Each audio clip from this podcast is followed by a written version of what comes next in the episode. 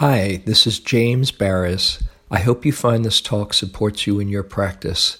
If you'd like to support my teaching, you can use the donate button underneath my picture on Dharma Seed to do that. Your support is greatly appreciated. I'd like to talk today about the um, the practice as a process of purification. And I'd like to start by reading from today's paper. This is the Question Man. Mm. The question is, why are you homeless? They've asked a few people. Wayne Carlson, thirty-seven. It started with the car accident. I had to do ninety days in the hospital, and they cut me loose from my job. Then I did something that landed me in jail for a year, and I've been basically homeless since I got out in eighty-four. The linen business is my profession. I went to several linen plants, but they, but they weren't hiring. I want to go to work and make money again. It's lousy out here. I'll read two more. Kenny Rogers, forty-nine. Why are you homeless? Because I'm an alcoholic. I'm crippled. I'm epileptic. I have high blood pressure, so it's impossible for me to work. I haven't worked in twenty years. I spent thirteen years in the penitentiary, lived with my mom until she died, and I've been on the streets for about three years. I applied for S S I, but I'm unable to keep appointments. I'm going to check in to detox today. I'm close to death. And one last one. Cindy Cordero, twenty-six.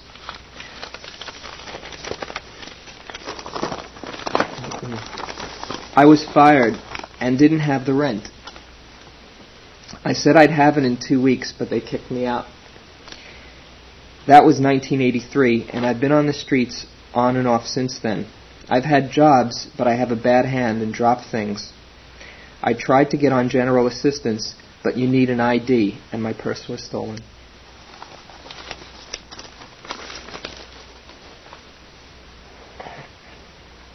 It's amazing when you think how many other stories there are out there. And, of course, when you hear those kinds of stories with people with real names and real feelings, the thought that comes to me is, my goodness, that could be me. Those are real people. And so then another question comes to my mind. How is it that I'm here? Practicing with other people, sharing the Dharma together. How is it that we all got here? When I look back in my life at various events and situations, key moments in my life, I could have reacted differently in certain key moments. Rather than learning from them, there might have been a closedness or contraction or fear or bitterness. Rather than having some sense of more to discover in life, some inkling of another reality that somehow fortunately led me to explore the Dharma, it could have been very different. And each of these people, just like you and I, were babies and uh, cute probably, and uh, had the adults oogling over them. Just somehow there's different turns that we all make. Not many people hear the Dharma, very few, and even fewer practice it. Fortunate enough to have the circumstances to practice it. It's not an accident that we're here, however. There's the karmic law of cause and effect that the Buddha spoke about quite often. And it's said that the opportunity to practice is due to accumulated forces of purity or paramis based on past actions that lead to happiness and good circumstances, the opportunity to practice. Simply a law of cause and effect. There's two kinds of paramis, or two sources of paramis. Paramis are these purifying forces that come from our conduct, and paramis that are a result of purifying of wisdom. And purity of conduct, wholesome actions lead to happy surroundings, good circumstances and relationships, and perhaps hearing the Dharma. And purity of wisdom leads to practicing the Dharma, having the highest happiness as a possibility, um, developing insight. And both paramis need to be developed, not just the chance to practice, but once you're in this situation, to do it, to get the understanding that comes from clearly seeing. Whether or not you relate to karma or um, that kind of uh, epistemology, it's not so important. The fact is that we're here, and now what do we do with it? Make the most of it. Because even if we get to our present situation, you can't stop here. You can't rest on your laurels. Even people who are in wonderful circumstances out in the world, perhaps due to past actions in other lives, uh, quite a few of them are quite miserable. Okay, so you got a great scene, and you're caught in greed, hatred, and delusion just the same. So we can't stop. We have to keep on exploring, continuing the journey. I remember Upandita giving a talk once that really, it shook me up for a little while when he was trying to really encourage people to put out full effort. And and I was saying, well, you know, got to balance it and keep it light as well. And he would say, basically his message, your head is on fire, practice like your head is on fire. And he would... He said uh, in this one particular talk, there are no guarantees. There are no guarantees what's going to happen next lifetime. You might reap some old karmic uh, actions and be in a hell realm for eighty-five thousand lifetimes. I practice a little harder the next day. Still, I think there's a balance about that, practicing with your head like your head is on fire. It's true, though, to make the most of the opportunity. Not straining and struggling and striving and out of fear, but to see that this is a, a very precious circumstance. One of the main commentaries on the practice is called the Visuddhimagga, the Path of Purification. And it talks about the development, the full development of, of our potential, quieting our minds down through concentration that comes from um, a cleanliness in our life and through the meditation, and then leading to deeper wisdom and insight. The Visuddhimagga, it's called the path of purification. There's a peeling off of layers that um, that is the process that we're involved in, and you've probably felt it as you've been here over these over these days. There's a physical kind of unlayering or peeling off where your body starts to feel more open and the knots start to release. And there's, to some degree, a mental quieting and an emotional release that occurs from time to time. And there's a, a feeling of spaciousness and openness and lightness, even when it starts to get heavy at times, that you can see is different from when you first got here. The vibration is somehow operating on a higher plane, if you will. It takes time, though, and sometimes it's hard to realize you're in the middle of this process why, when you have a lousy sitting or when your body is aching and you don't think that much is happening. It takes time and it takes patience, and often we can't see it. Usually we can't see it when we're in the middle until we take a look back and say, oh yeah, something has happened.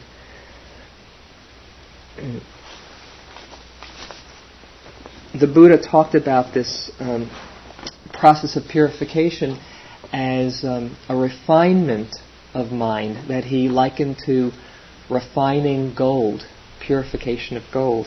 It's a, a nice analogy. He says, there are, O monks, gross impurities in gold, such as earth and sand, gravel and grit. Now the goldsmith, or the apprentice, first pours the gold into a trough and washes, rinses, and cleans it, cleans it thoroughly. When he has done this, there still remains moderate impurities in the gold, such as fine grit and coarse sand. Then the goldsmith, or the apprentice, washes, rinses, and cleans it again. When he has done this, there still remains minute impurities in the gold, such as fine sand and black dust. Now the goldsmith, or the apprentice, repeats the washing, and thereafter only the gold dust remains. He now pours the gold into a melting pot and smelts it, melts it together. But he does not take it out yet from the vessel, as the dross has not yet been entirely removed, and the gold is not yet quite pliant, workable, and bright. It is still brittle and does not yet lend itself easily to molding. But a time comes when the goldsmith, or the apprentice, repeats the melting thoroughly so that the flaws are entirely removed. The gold is now quite pliant, workable, and bright, and it lends itself easily to molding. Whatever ornament the goldsmith now wishes to make of it, be it a diadem, earrings, a necklace, or a golden chain, the gold can now be used for that purpose. Similarly, in the case of a monk or a nun devoted to higher mental training, there are in that person gross impurities, namely wrong conduct in deeds, words, and thoughts. Such conduct the renunciate gives up and puts away, makes an end of it, not allowing it to recur. When he has abandoned these, there are still impurities of a moderate degree that cling to a monk or a nun devoted to higher mental training, namely sensuous, angry, and violent thoughts. Such thoughts the monk gives up, puts them away, lets go of them, relinquishing them. When he or she has abandoned these, there are still some subtle impurities that cling to renunciate devoted to higher mental training, namely thoughts about his relatives, his home or country, or his reputation. When he has abandoned these, there still remains thoughts about higher mental states and experiences in meditation. Thus, concentration is not yet properly calmed nor refined. It has not attained to full tranquility, nor has it achieved mental unification, for it is maintained by strenuous suppression of the defilements. But there comes a time when the mind gains firmness within, settles down, becomes unified and concentrated. That concentration is then calm and refined, and has attained to full tranquility and achieved mental unification, not maintained by a strenuous suppression of the defilements. Then, to whatever mental state realizable by higher, supernormal knowledge, he directs his mind. In that very object, he achieves the capacity of realizing it, when the necessary conditions obtain. So it's a gradual, gradual, gradual process of cleaning out. Gradual falling away of getting caught in particular mind patterns, tapes, and thoughts. Not that they don't keep on recurring. They do, it seems, until you're at the highest stages of enlightenment. But the, the hooks that they sink in us, or that we seem to get caught in, don't grab for quite as long or quite as deeply. The cleanser in this process, this purification, is the mindfulness. Because it, it interrupts the momentum and the power of those unskillful patterns in mind. And so you can start to get a glimpse of another way. The power of mindfulness, it's it's very, very potent. I've read before from uh, this book, The Power of Mindfulness. It's a wonderful book by Nyanaponika Thera. Just mechanically explaining one way that mindfulness works. He says, in practicing bare attention, or mindfulness, we keep still at the mental and spatial place of observation, amidst the loud demands of the inner and outer world. There is in it the strength of tranquility, the capacity of deferring action and applying the brake, of stopping rash interference, of suspending judgment while pausing for observation of facts and wise reflection on them. There is also a wholesome slowing down in the impetuosity of thought, speech, and action. By following the way of mindfulness and training ourselves to keep still or pause in the attitude of bare attention, we refuse to take up the world's persistent challenge to our dispositions for greed or hatred. We protect ourselves against rash and delusive judgments. We refrain from blindly plunging into the whirlpool of interfering action with all its inherent dangers. And from the Tao Te Ching, he who keeps still or knows when to stop will not meet danger.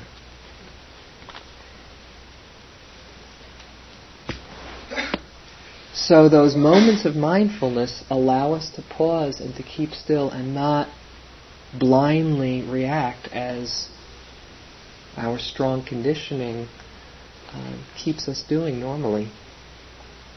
And just a glimpse, and I'm sure most people here have seen this from time to time, just a glimpse of another way to relate to your thoughts or your fears or your habits can change your whole relationship to them.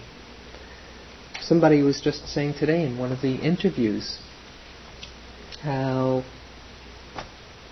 after having a kind of difficult time on uh, at times on this retreat, and even through other retreats, she finally saw today, or a few days ago, the power of relating to the thoughts in a different way. It's like a powerful flash when you don't have to worry about attaining more than you've got. You can relax and let it be. And then the meditation started to open up. Sometimes it's that sudden experience. Oftentimes it's quite gradual. And you kind of get the idea, and it takes a while for the actuality to catch up. But that's okay. If you get the idea, that's a start.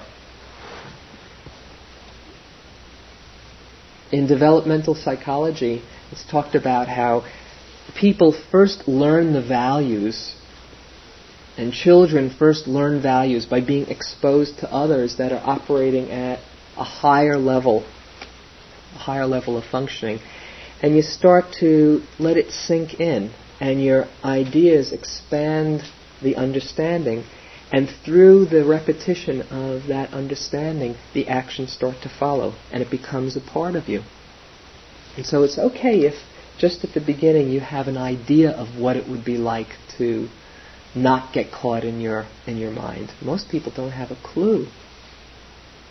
Little by little, the more you keep letting that idea register, and the more you keep bringing mindfulness to, to bear in those moments, it starts becoming the way you relate to them.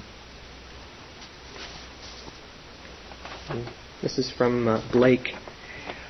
Those who enter the kingdom, sorry, those who enter the gates of heaven are not beings who have no passions or who have curbed the passions, but those who have cultivated an understanding of them.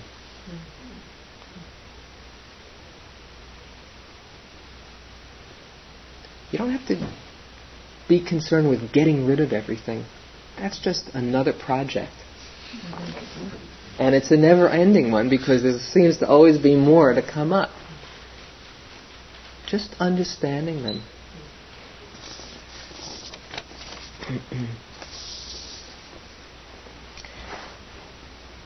And even though the conditioning is strong, those glimpses transform. They touch a place in us, a place in us that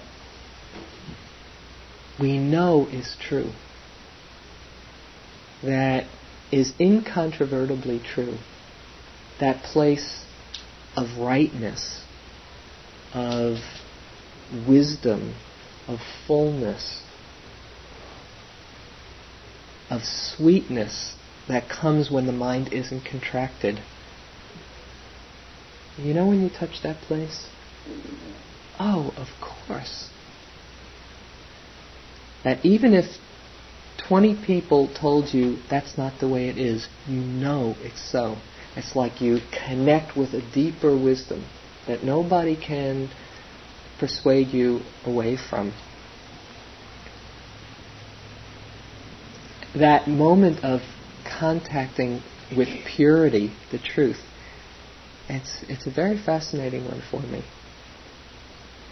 Think of when it happens in your practice, you know, what it feels like for you. Oh, yes.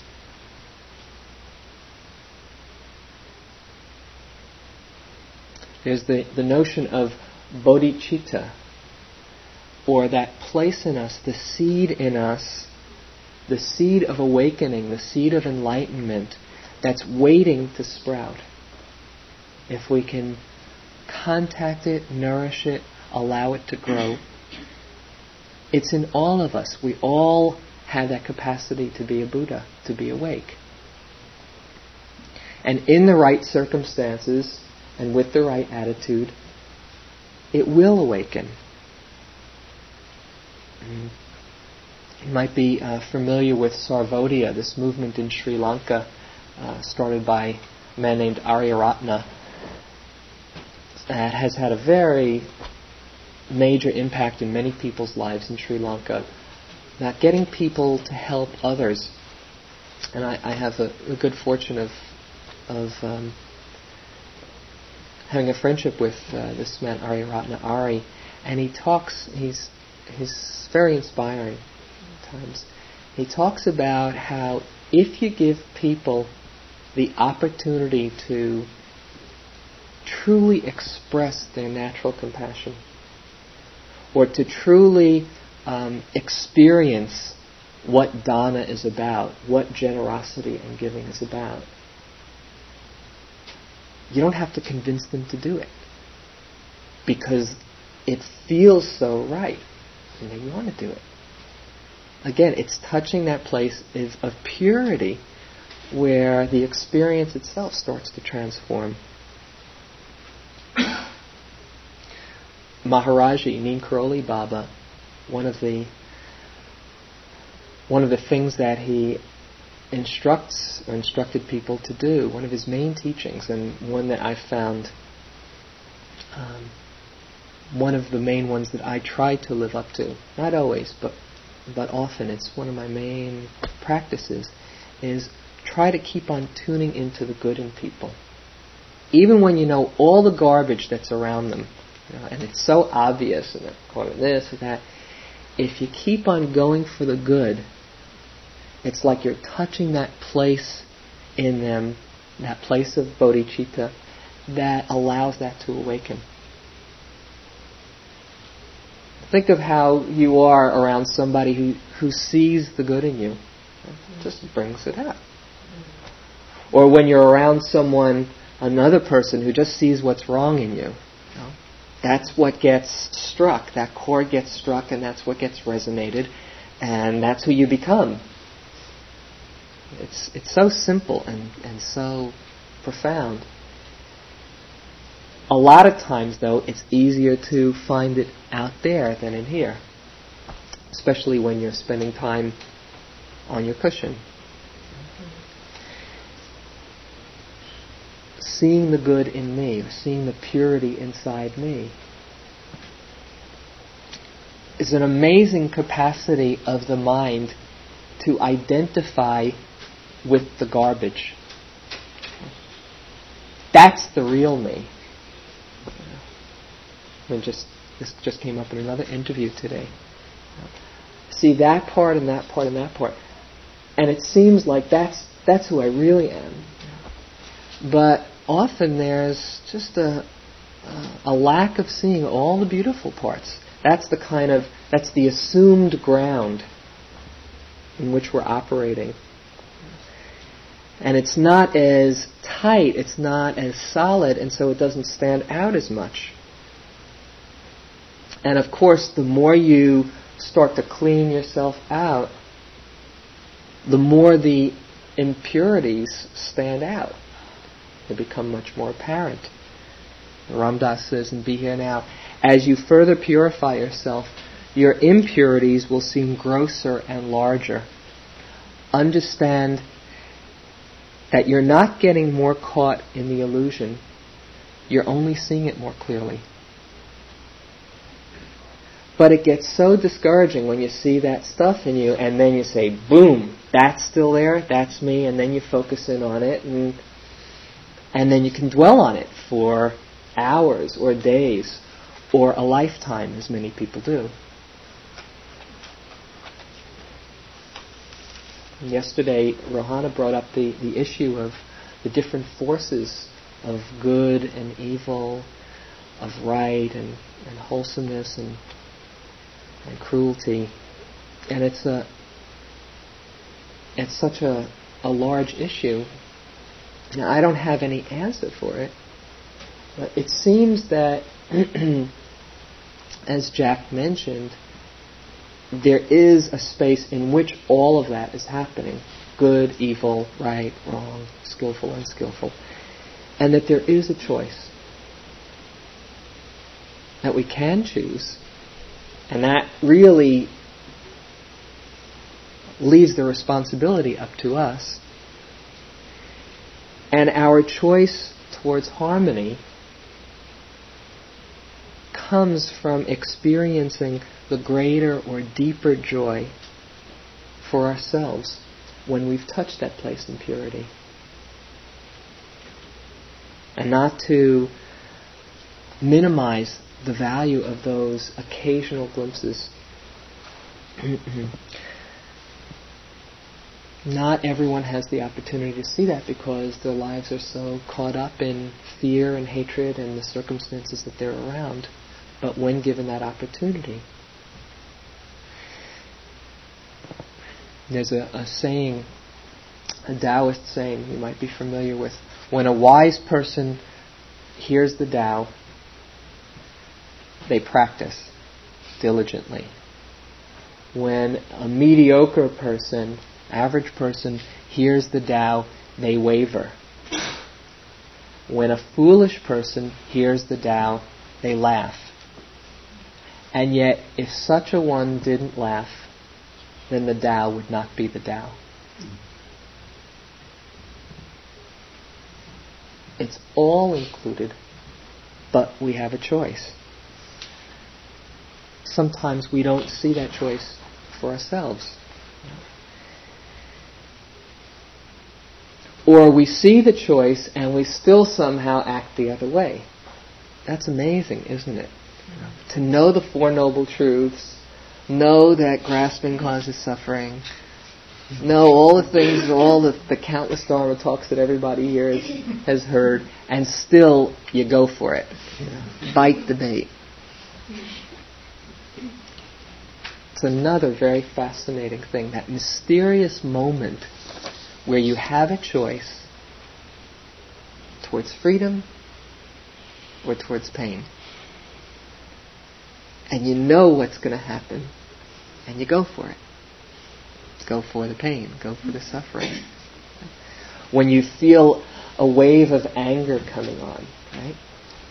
Which is just an energy. And then there's this thought.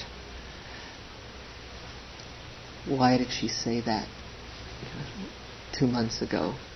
And you can, can kind of feel it coming in like a big meat hook. You know, well, shall I go for it? No. Damn it, she did it! And then you get into this justifiable rage for five hours or so. This is, you see that meat hook coming, you know, should I or shouldn't I? There's something so tantalizing about it. You know? Or desire comes. You know? And you've got, say, a V R or or something that you're looking forward to having in your life, you know, kind of dangling in front of you. You know, and there you are, minding your own business with the meditation. Well, this will be kind of interesting for a while. Boom, you're gone. Or laziness, or self-judgment, or whatever your particular ones happen to be. You see them coming because it's very familiar. The conditioning is so strong. Habituated patterns. And often there's not the, the strength of mindfulness to pause and to stop and to be still that creates some space. So how can we bridge that gap between what we know to be true and unskillful action? One place to look is at intentions in the mind. When you can, notice what your intention is before going for the the hook. Is it to be entertained? Is it to get into some kind of alive feeling that's a little bit more fun than just watching another breath? Is it to feel more solid? Or the intentions that come as you get yourself out of practice. You know, walking, lifting, moving, placing, and then somebody comes by, you know, who might be interesting to look at. And it pulls your head out. Notice, notice before you do, that impulse. Where does it come from? If you look very carefully, you can learn a lot. Is it a feeling of wanting to connect, of loneliness, of curiosity, of desire, of aversion? You can learn a lot just in that moment, that mysterious moment. If you can notice those intentions, you've got some choice. If you don't, and you find yourself in the middle of the activity, you're gone for a while, but you still have choice when you remember to bring mindfulness into the process. And the Buddha talked about bringing mindfulness into the process wherever you happen to see it. Whether it's at the beginning, the middle, the end, afterwards, it still has its potency and its purifying quality.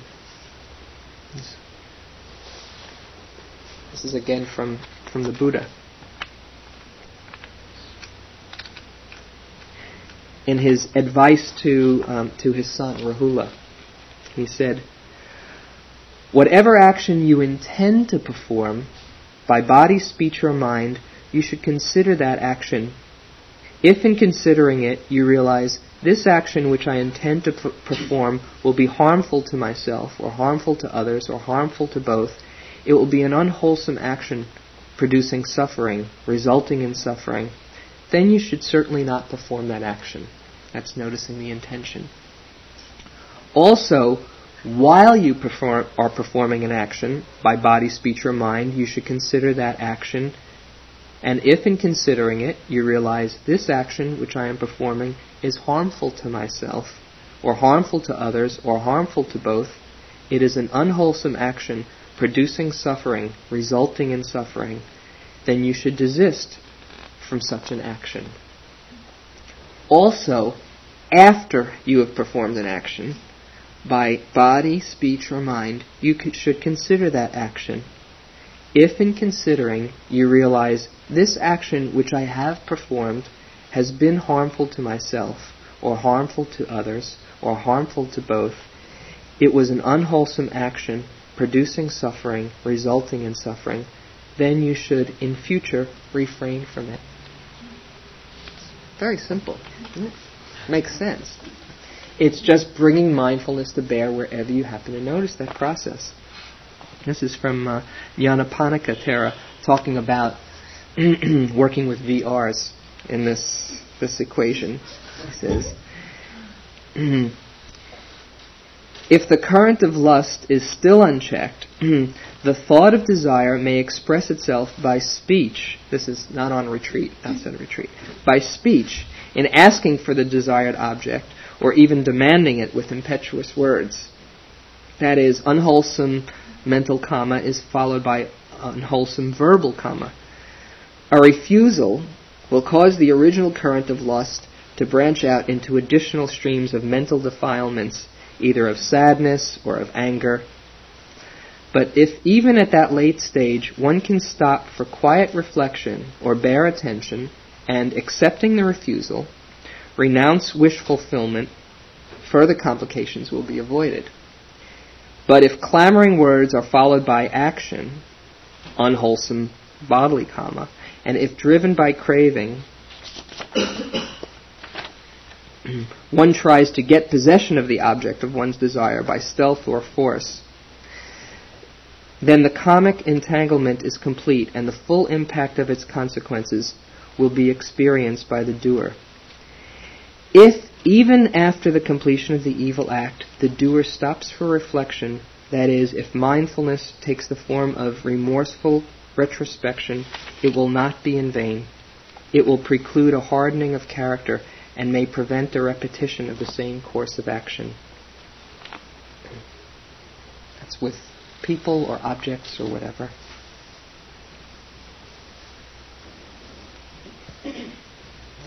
One additional component that gives intention power is the quality of resolution. Resolution, it's one of the paramitas or perfections that creates a decision in the mind. A decision to refrain or to carry through. And so if you've got a good idea what you'd like to see happen, notice what happens when you decide to take a certain course of intent of action. Then it's not just a good idea or a wish, it becomes a course of action. And little by little, as you see the other possibilities, you can experience the lightness that comes from being freed from that. The Buddha talked about the bliss of blamelessness from unskillful actions. I love that expression, the bliss of blamelessness. He talks about different kinds of bliss. Bliss of having things. It's nice to have things. The bliss of wealth and being able to use them wisely. The bliss of debtlessness, not owing anybody anything. And the bliss of blamelessness. Four kinds of blisses. And he says that the first three have not one sixteenth the potency of the bliss of blamelessness. Feel so light not to be carrying around stuff inside of our hearts. And if we found that we've been caught up in so much unskillful action, guilt does not help the process. It just keeps it going. Wise reflection is what helps the process, seeing what has led to suffering and another course of possible action. Letting ourselves be touched by those moments of purity and honesty, and seeing the power of them, and also recognizing the vastness of this journey that we're on. We can slowly, slowly purify ourselves. slowly but surely purify ourselves. There's a beautiful passage that I've read at many retreats in the last last couple of years that really sums it up beautifully. This is called Autobiography in Five Short Chapters. Chapter one. I walk down the street. There is a deep hole in the sidewalk. I fall in. I'm lost. I'm helpless. It isn't my fault. It takes forever to find a way out. Chapter two. I walk down the same street. There is a deep hole in the sidewalk.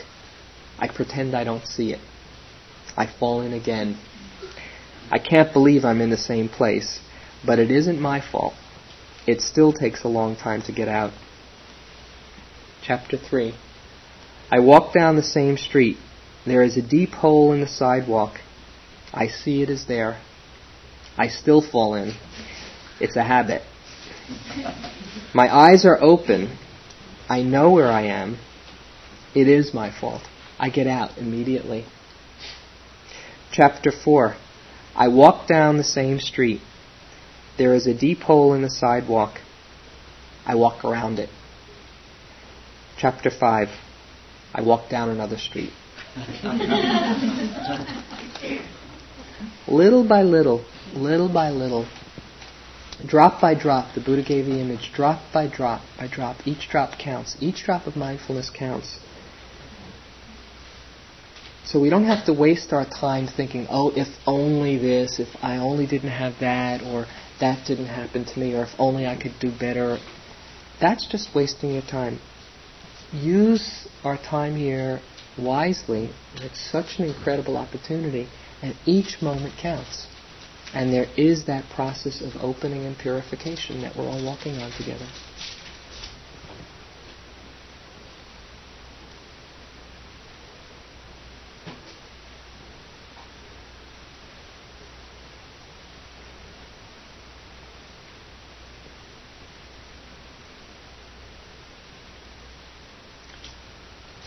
So, we can take some time if there's any questions or comments.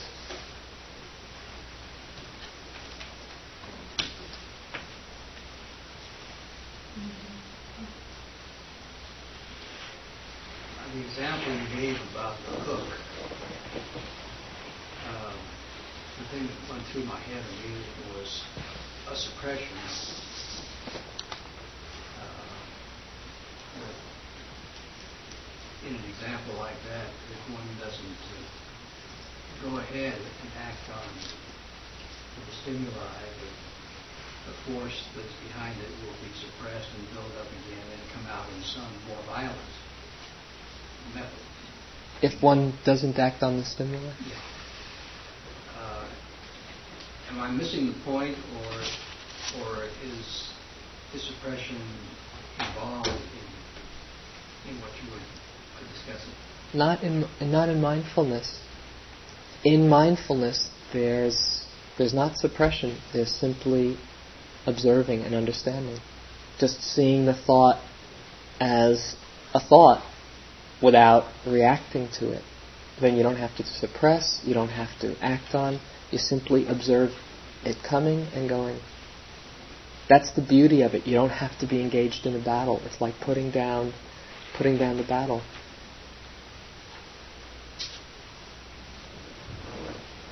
And mindfulness itself is a purifying force because you're not grasping, you're not condemning, and you're not identifying.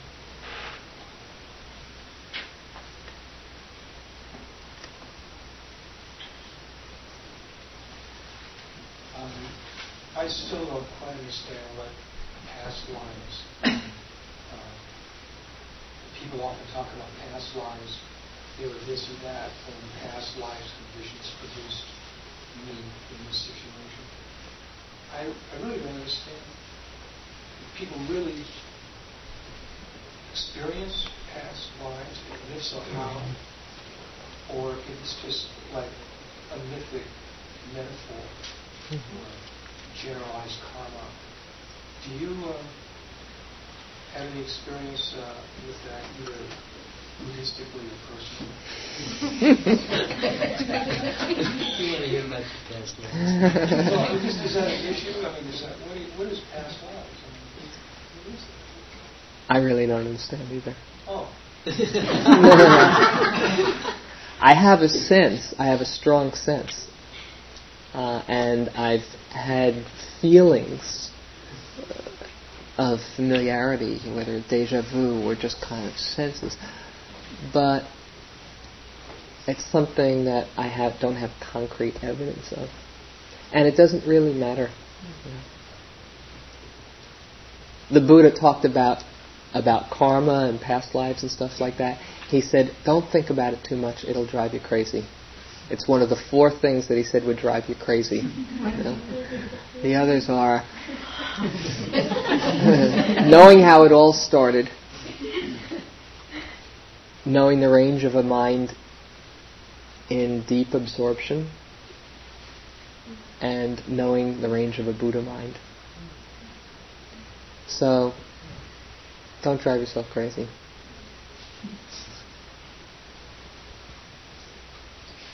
Question about um, acts of compassion and suffering and crime, and all that. You know, stems from something that happened here last year. There was an, a cat that was hanging around, and we were out walking, and the cat had found a little bowl of mouse and was uh, playing with it and wounded it. And they were playing around. They were playing around. The cat was playing with the mouse, wasn't it? Um, anyway, it was. It was playing with the mouse, you know, hitting it some more, and then the mouse would try and get away, and then it was more. The mouse was suffering. And it's interesting to watch the different movies and how that happened to it. And it brought up a bunch of questions that I still haven't in any way answered, which is, when is that just cat karma and mouse karma? You know? And when is it an, uh, an act of compassion to get away?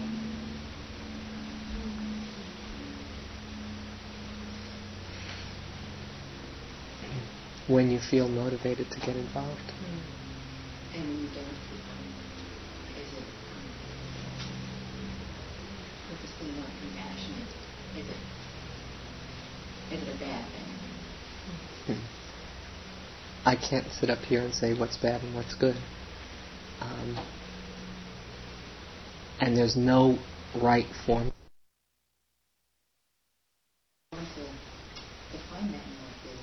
See so many acts of ostensibly compassion committed by societies, groups of people that develop into attachments and suffering. And something, a decision that we make all out of fear.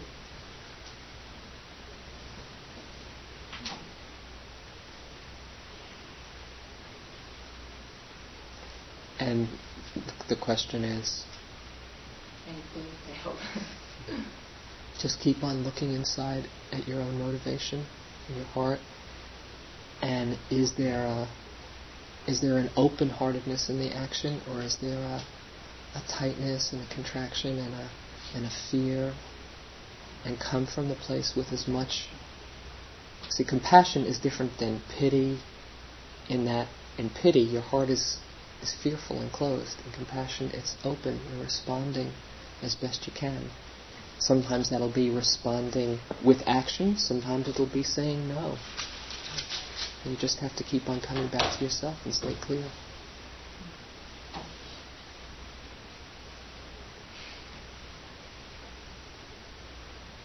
That's what it seems to me.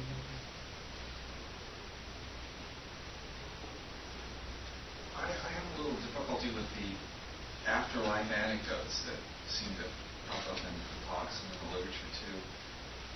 You know, motivations for practice, consideration of the possibility of future lives, uh, whether they could be better than this one or worse than this one.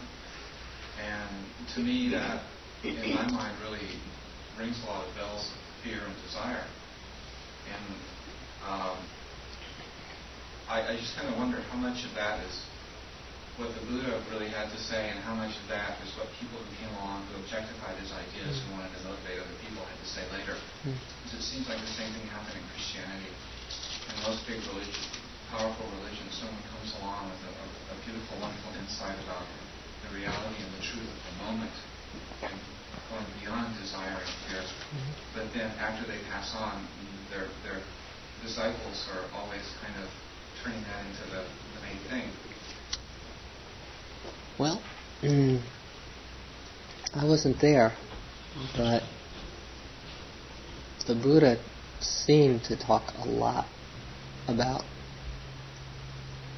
future lives, past lives, getting freedom and liberation when you have the opportunity to. Um, and it is a different tone than probably uh, resonates with you. It might be interesting for you to read the read the su- read the uh, sutras. And if it doesn't resonate for you, then just let it go, because it's not it's not the essential uh, belief that's required for practice. Whatever motivates you to practice is perfectly fine, and let go of the ones that, that don't connect for you.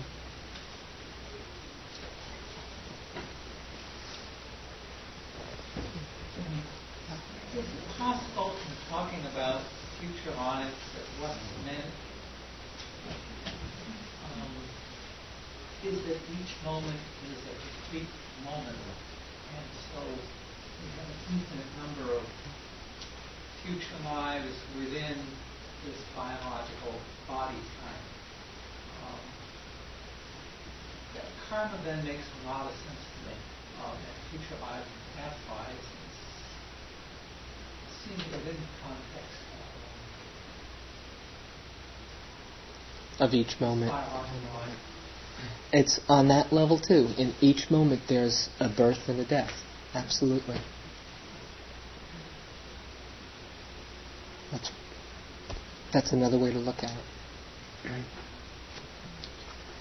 Jamie, you were reading from the, I think it was the Visuddhimagga, and Buddha was talking about um, the different defilements of mind. He was making the comparison to gold and the goldsmith.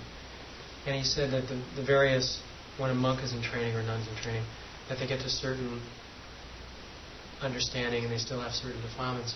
And I, what I didn't understand was, he seemed to, or the language that was used was that he, he puts those away. You sort of just put them away. Find the right drawer. and then and then at some point, all of a sudden, uh, oh, oh yeah, and then there was a reference to the suppression of the defilements. Mm-hmm. And then there's a level at which is attained where there isn't, isn't a suppression anymore. And I guess what my question is, uh, what's the transition? Hmm.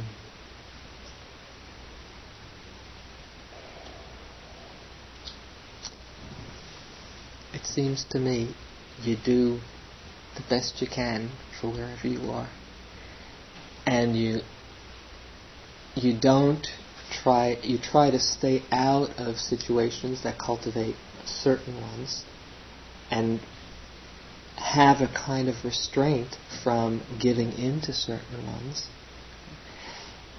and that in due time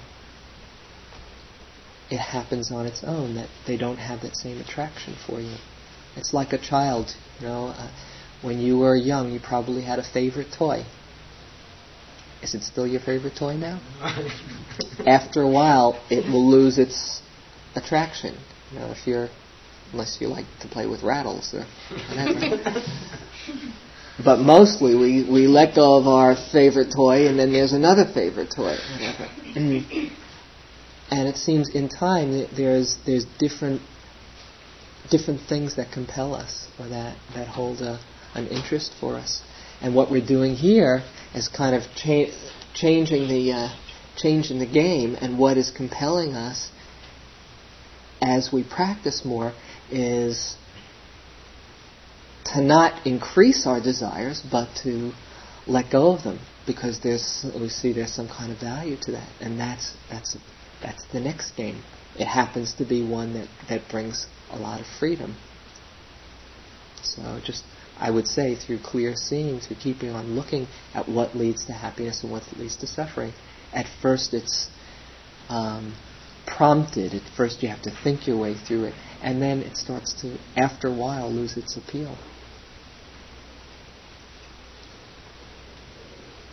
I couldn't say any more about the exact mechanics, but if you look in your own practice over time, the things that, that interested you a few years ago, we've all grown probably so much over the last few years. Who knows how that happens, but it, it's interesting. Yeah, I guess what my concern is sometimes is a sense of that just being mindful and paying attention to the, to the arising and passing of internal states and so forth, and feelings and thoughts and patterns. The question that comes up is, is is that enough? You know, I mean, is it, and, and is it mm. is it just being suppressed by mindfulness in a sense? Not suppressed, understood. If you're continuously mindful, that seems to be enough. Yeah. And the moments of mindfulness start to break that that that chain of momentum. But at other times the mindfulness isn't strong enough, so you need to use other ways to deal with it, like restraint, like commitment, like resolution, things like that. So there's lots of different tools that you use, like loving kindness when there's a lot of self-condemning. You use whatever you can. But the mindfulness is the most potent of them. Yeah.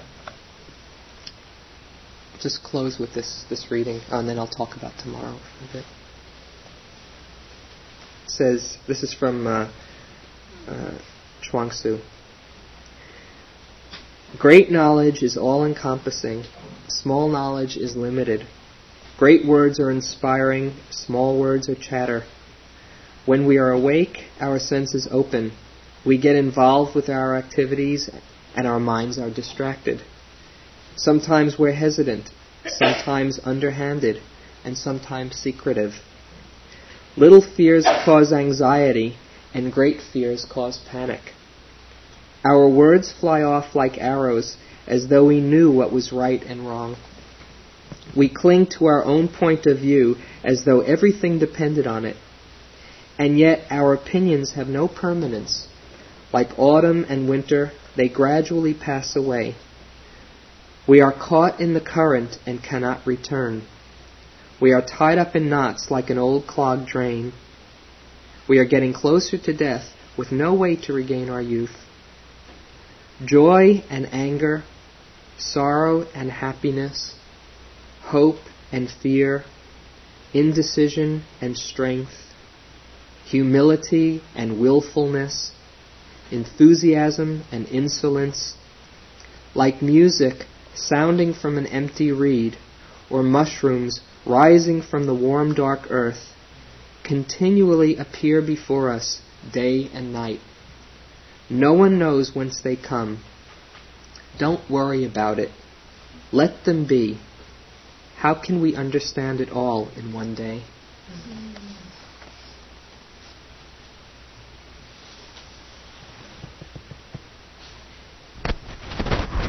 Amazing process that we're in the middle of. Okay, now as far as tomorrow,